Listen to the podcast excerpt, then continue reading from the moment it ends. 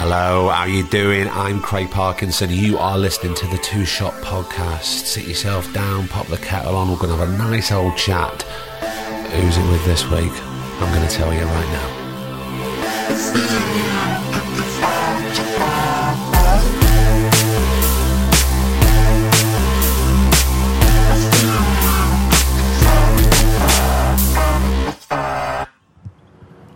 Praise be.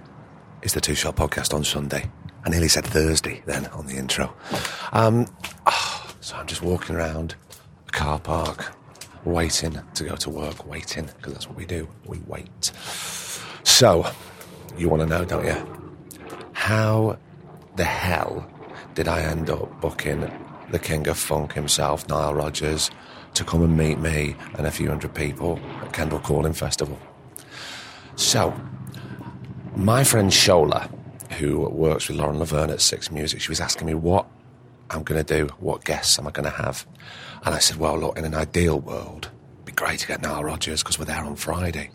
She went, I know Nile's manager. Here, let me link you in on an email. This is how things work. People do favours. And he got back to us straight away going, This sounds pretty good. And this was a while back. He said, This sounds pretty good. He said, um, Email me like, you know, 10 days before and we'll see if we can make it happen. So I just thought, right, well, I'm just going to have to hold this one out and throw the dice and see what happens. So a week before, I dropped him an email just explaining more about what we do. And then he said, "How long would you need?" I said, "Well, usually we have uh, we have an hour with our guests, and I don't know if that's going to be possible. It's never possible in uh, in the festival on the festival uh, scene to, to get an hour with guests because people just don't arrive, and if they do arrive on set, they're tired. And Nile's been travelling; he's always working, always busy. And he said, uh, "I said, but I know it's an hour, but could we do maybe sort of forty minutes? Is that how's that?" And he said, "Look, I can give you twenty, but because it's Nile, you'll probably get 30. And I thought, well, that sounds good. But I can't do what I normally do. Like, if we even tried to knock on the door of Nile's life with, you know, 20 minutes, I mean, even an hour would be impossible. We barely get to bloody primary school. The man has had such a life. So I couldn't get into it. So what was I going to do? I was racking my brains thinking, and I thought, I'm going to have to reformat it. So what I did is I asked a few people that I know to ask him a question, and then I would ask it to Nile. So very, very different to what I normally do. In fact, I've never really done that before, so slightly sort of trepidatious about that. Um, but the questions I got were so brilliant, and I started off by asking him a question of my own. Just to ease us in. Then I got Tim Burgess from the Charlatans. I got Jackie Abbott from the Beautiful South. Who else did I get? I got Jason Williamson from Sleaford Mods, Matt Everett from Six Music, Lemn Sissay, Scroobius Pip, Dawn French. Um, so a massive, massive thank you uh, to all those lovely people who asked the question to Nile. Um, there was a very emotional woman in the front row who uh, you'll hear. I mean, there were a lot of people very close to tears because um, Nile is is a warm and beautiful and uh, he's very, very honest guy uh, and very gracious and got a lot of time for his fans. Um, he didn't rush straight off. He just had a few minutes taking some photos. And it was kind of overwhelming because there was a moment when he was answering a question. He was going to great detail. I think it might have been about Bernard. And I just kind of came out of myself and went, Craig, that's Nile Rodgers and he's a, a bloody legend and you sat right opposite him, and then I sort of snapped right out of it. and Went right, okay, okay, let's go. Um, so yeah, very different format for me, uh, and I can't be more thankful to Nile and uh, his team for facilitating this and making it happen. Alex, um, sort of stage managing everything at Tim Peaks, producer Griff, obviously, Shola, my friend at Six Music. Thank you. None of this would have been possible without you. So, um, whatever you're doing, if you're having a lying in bed, you're having some breakfast, you're having a cup of tea, enjoy. We'll get some stories here. This is episode 92 of the Two Shot Podcast. I nearly didn't say it then because I was thinking about Nile Rodgers. This is episode uh, 92 of the Two Shot Podcast with the legend that is Mr. Nile Rodgers, Enjoy. I'll see you at the end.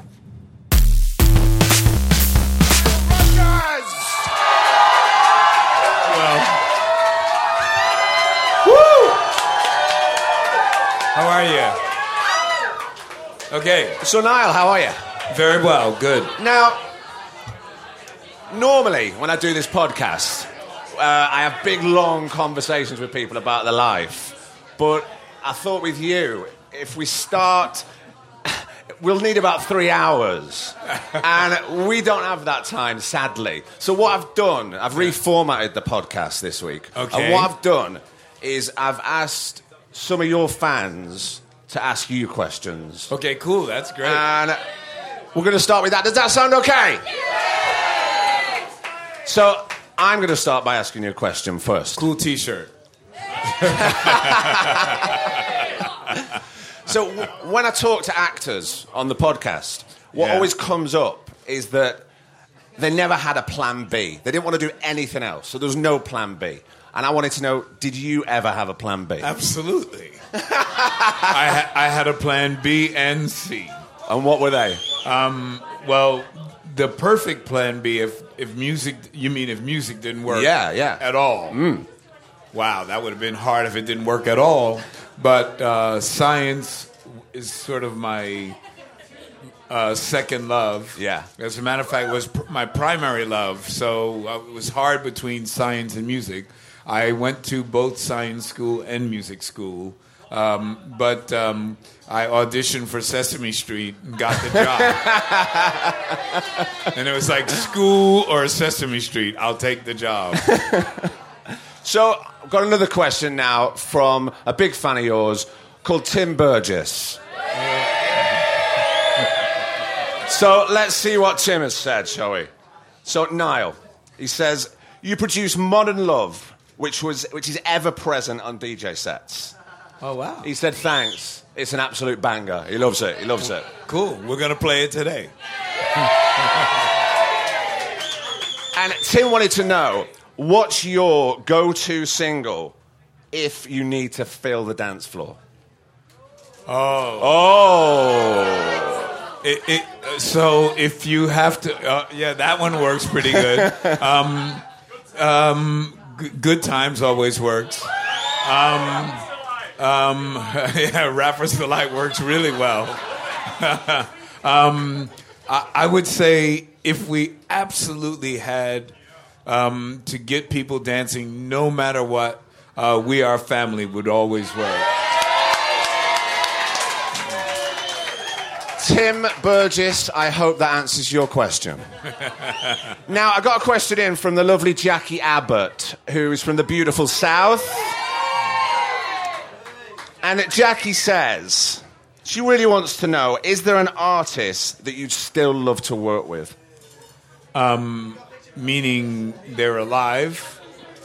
Yeah. Okay. Um, um, someone alive that I'd still love to work with that I haven't worked with. There can't be that many, surely.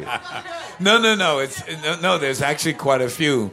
Okay. Uh, so I'm just trying to think of one that would be really, really difficult for me to to get to, and I just have to sort of dream about it. Um, um, no, I've worked with Elton many many, like a bunch of times. That's easy. um, someone really, really hard.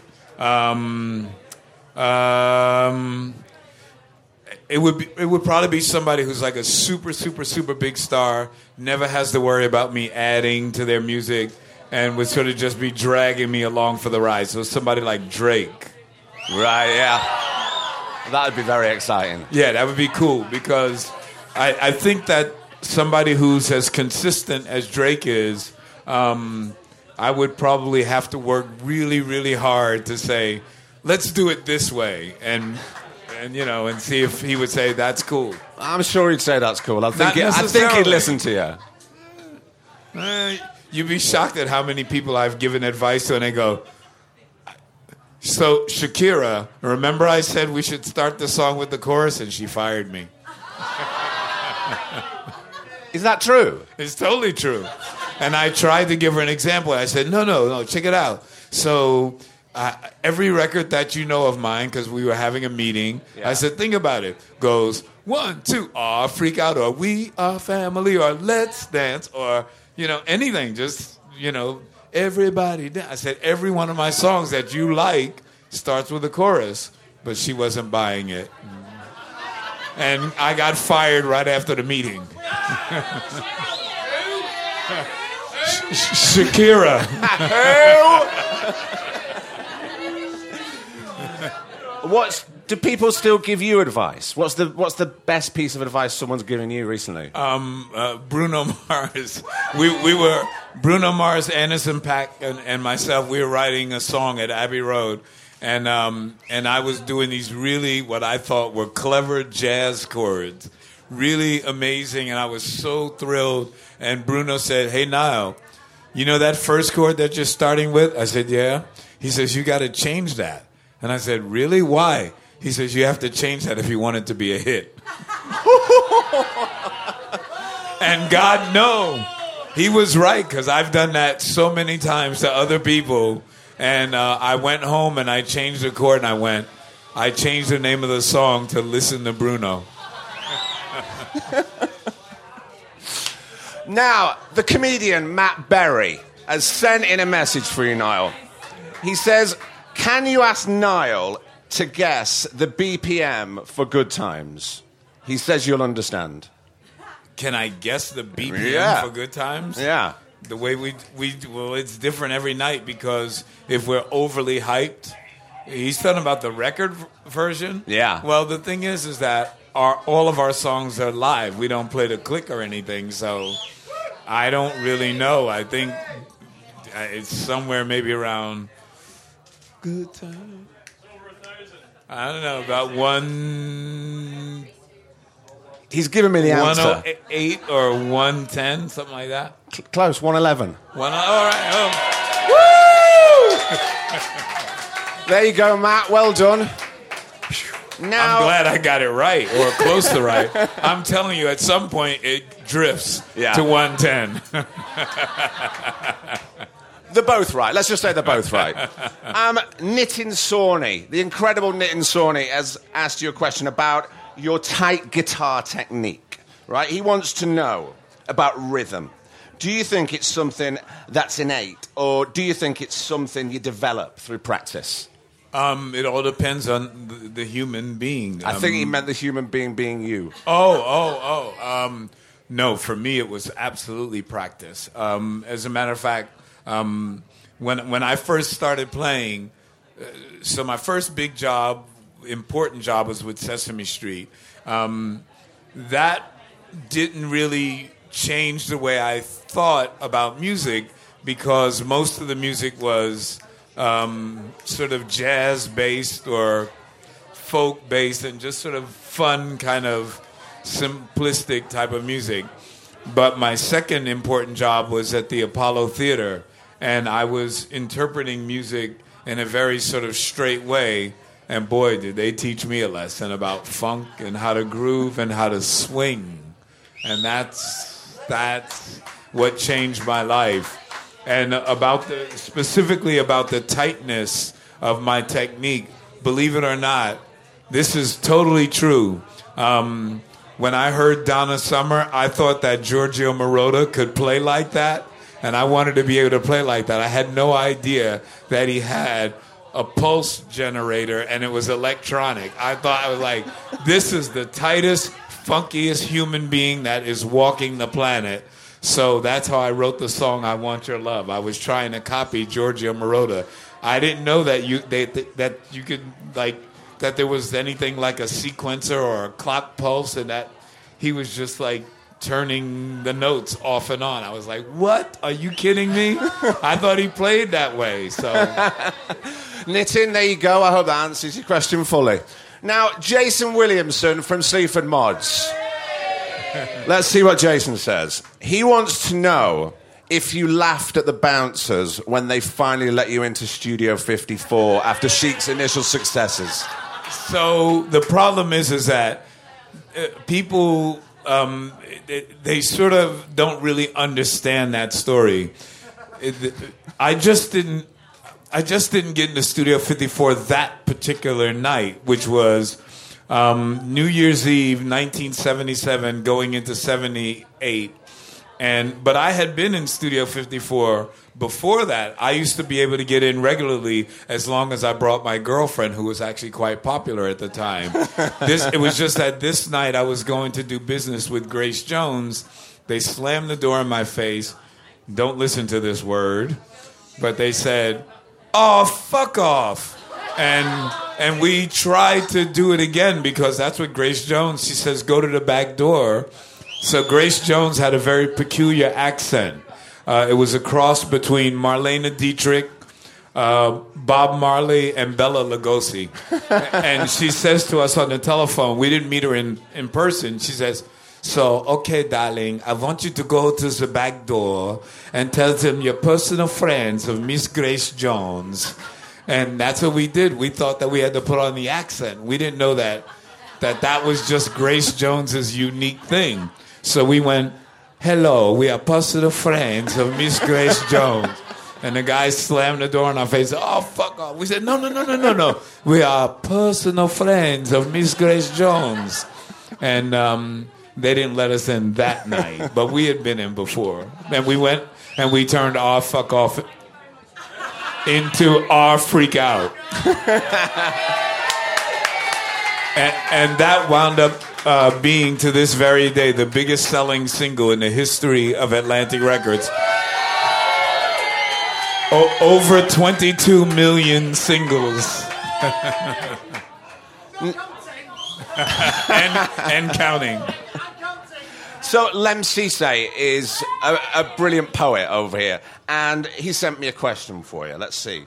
He wants to know about the We Are Family Foundation. Mm-hmm. And he wanted to know if you could share a little of what it means to you and what the difference it makes to the, from the foundation. Okay. Um, so I'm going to make it as sh- short as possible. Um, uh, September 11th, uh, we had uh, planes crashing into America, and the first plane that was crashed into the World Trade Center had three of my friends on it. One friend I have known, I had known since I was around 17 years old, and two other friends that I was that I had known through the music business, and um, I was um, really moved. I wanted to be a part of the big overall music campaign, but because I had done things like Live Aid and other musical big events, I knew that um, somehow um, after the emotion dies,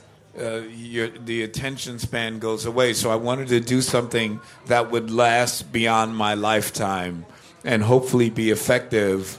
Um, and we would do the right thing. So I established the We Are Family Foundation, and now, some um, many years after September 11th, we're still going strong and we're like expanding and we're all over the world. I mean, we're not like the biggest organization, but I would say that you know, penny for penny, pound for pound, we are probably one of the most effective. Somebody wrote that we are one of the top five uh, teen or youth organizations in the entire world.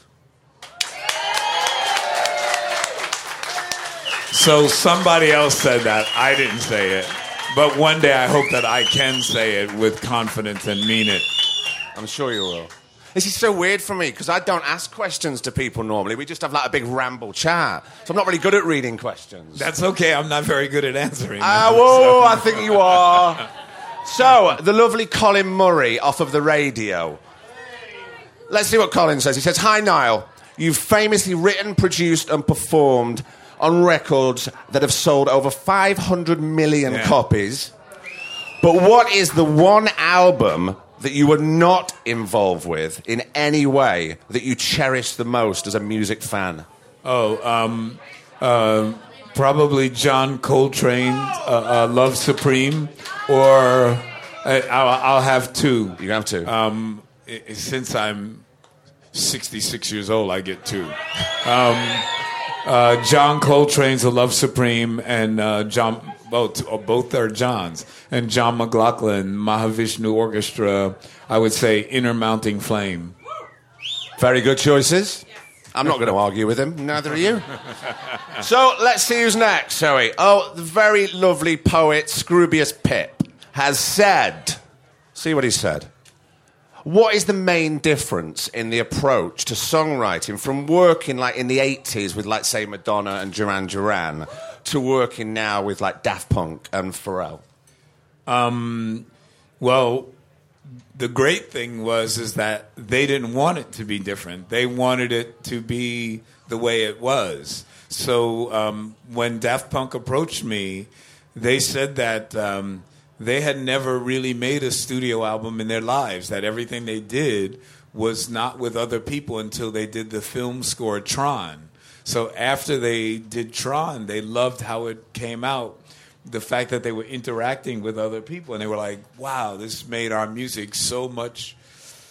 I guess they thought better, and um, and so they played um, what were at the time demos, and um, and I don't mean this in a disrespectful way, but the first thing I said was, okay, now turn everybody off except for the drums, and let me play by myself with just the drums. And after I did that, they were so happy. They then said to all the other musicians, which were spread around the world, okay, you got to redo your part to Nile Rodgers because this is really where the vibe and the groove should be. Perfect, thanks. So, so in fact, it was really old fashioned. It wasn't anything new. For me, it was like the way we always do it. Right, okay. The very lovely Matt Everett, who works on Six Music, has asked he wanted to know about your relationship with Bernard, but not just musically, but like as friends and the pressures that came with the success of Chic. Um, we were the best friends in, in, the entire world. I mean, we um, we we laughed so much when we made records, and it's sort of still like this. Um, even to this day, when I'm working with people, but Bernard and I laugh so much uh, when we made records. People were shocked that we could even get anything done. As a matter of fact, um, when, when um, I was doing Like a Virgin, basically I brought in Chic as the band. And Madonna would get pissed off because we were like, laughing. And, and I assured her, sorry about that. Oh, now all of a sudden, now it was. the Wi Fi is kicked in, right? um, she, she was shocked, but I assured her, I said, I guarantee you we'll have all this stuff done in like a matter of days. And we did. The whole album we did in like yeah, yeah. We did the whole album in like four weeks or something. And then we just spent the rest of the time, you know, fooling around and laughing and joking, and Madonna fixing a vocal here and there. But we're we're very very fast the way we work. People don't believe this, but it's the truth. And um, David Bowie's family will back me up on this. That I did the entire like uh, I did the entire Let's Dance album the demos were I did the whole album in two days, which I didn't even know. I honestly didn't know until the family sent me um, a disc of the album that we we did the demos in uh, Switzerland at Queen's studio um, called Mountain Studios, and I did every song except for one. Um, in two days, and we did the real album in 17 days, mixed and done, and never touched again. Yeah, that, that's why. That. That's why you've never heard uh, any alternate versions of "Let's Dance" or "Modern Love" come out because there is only one. It's like one take. That's it. Done. Now we move on to the next song. Done. Move on to the next song. Perfect. I'm going to take one question from the audience. Be quick. Yes, please.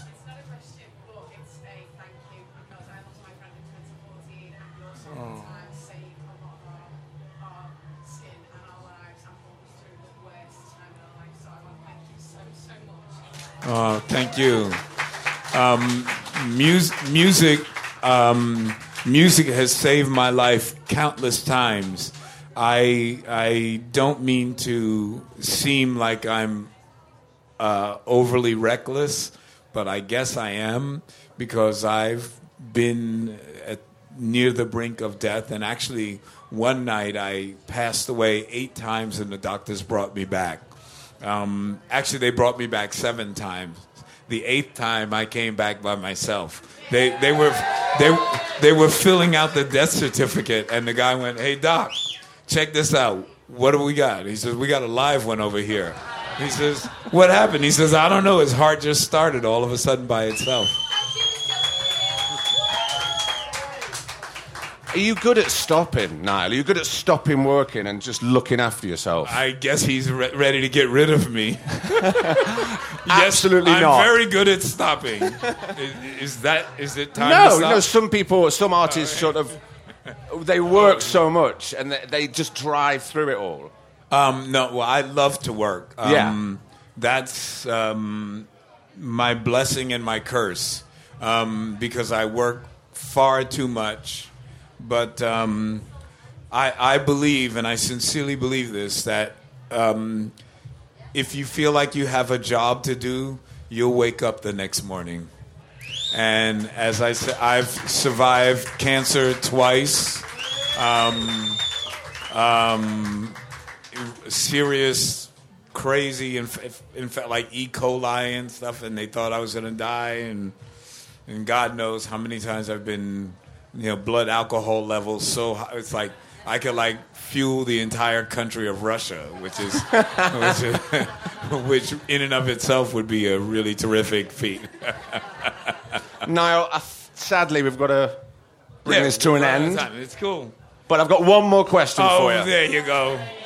Should we see who it's from? It's from the comedian Dawn French. Oh, I love And, her. and she says, Which of your songs was especially written for me, Dawn French? And she says, Nile, she says, and please, please don't feel obliged to pretend you don't know who I am. Tell the truth to everybody here about how much you love me. And then she says, Do it now! Well, Dawn, I really, really love you. Um, not only because you're a genius, um, but because you're good friends with one of my best friends in the world. I won't say. So there, you, you're gonna have to drag it out of me. Nile, thank you so much. Please give it up for the legend, Nile Rodgers! But but she was the lead singer of Yazoo.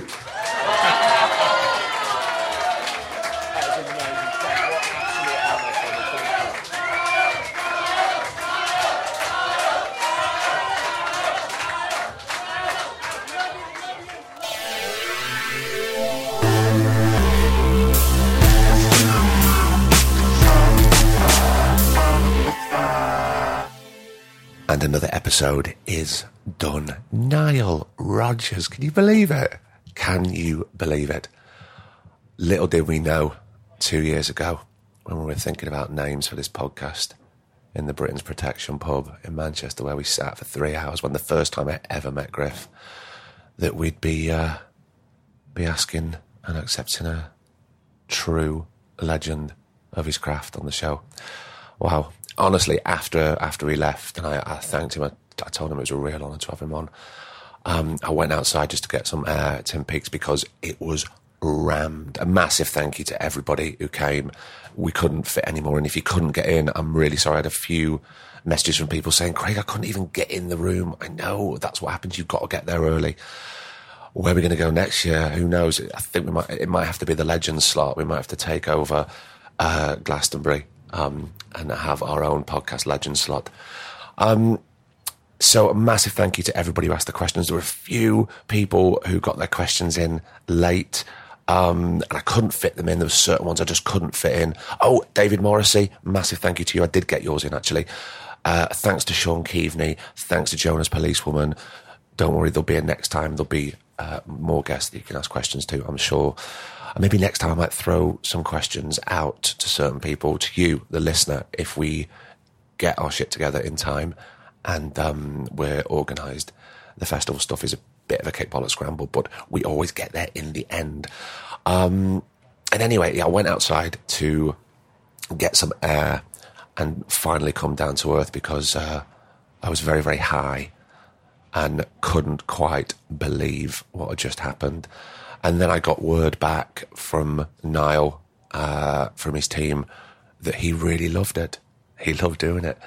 Um, so I couldn't really thank for. I can't speak. I'm still thinking about it. Anyway, what I'm trying to say is I'm very, very grateful. Always grateful when people come on. It's a big thing. Um, but as I said, as I said, I told you I'm better going in a minute. I'm losing it. Um, you know, trying to get into Nile, we, we would, we we may we may cover a fair chunk in three hours, but I've got a feeling we'd need a lot more. So thank you so much for downloading and subscribing. If you haven't heard the rest of the episodes, go back, flick around, see who you fancy, see who you don't. Maybe you don't know somebody, um, you never heard of them. Click on it. You'll be surprised. Everybody's got a lovely story. And speaking of lovely stories, we've just recorded a bunch of new episodes. And they're incredible. They really are. Some of them go down a path that you may not think it's going to go down, and some get very, very emotional. But don't worry, I'll be giving warnings out to preface the episodes before then. But look, I'm going to go. I'm not going to interrupt your Sunday anymore. Have a great Sunday, whatever it is you're doing. Embrace the Sunday. Be lazy. Read them papers. Pop down the pub. Go down the gym. Do what you want. Why are you listening to me? I'm not even giving you orders. It's not that. Just enjoy your Sunday. And uh, yeah, I'll see you back here, same time next Thursday, and we'll see who is going to be there for 93. We're nearly at 100, guys. Nearly episode 100. Give me some thoughts about what to do. Until then, I've been Craig Parkinson. He's been producer Griff. And this has been the Two Shot Podcast with Nile Bloody Rodgers. Take care. Bye. The Two Shot Podcast is presented by me, Craig Parkinson, recorded and produced by Thomas Griffin for Splicing Block. Our music, our brilliant music, is courtesy of Then Thickens. Cheers.